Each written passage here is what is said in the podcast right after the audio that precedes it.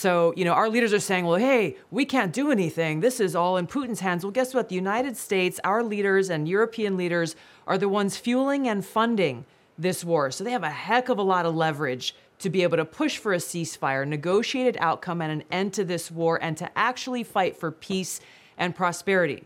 And we need to know that if they're not doing that, and they aren't right now, then what they are doing is pushing for more destruction, more war, and therefore a lack of peace and prosperity and more suffering for us and people around the world.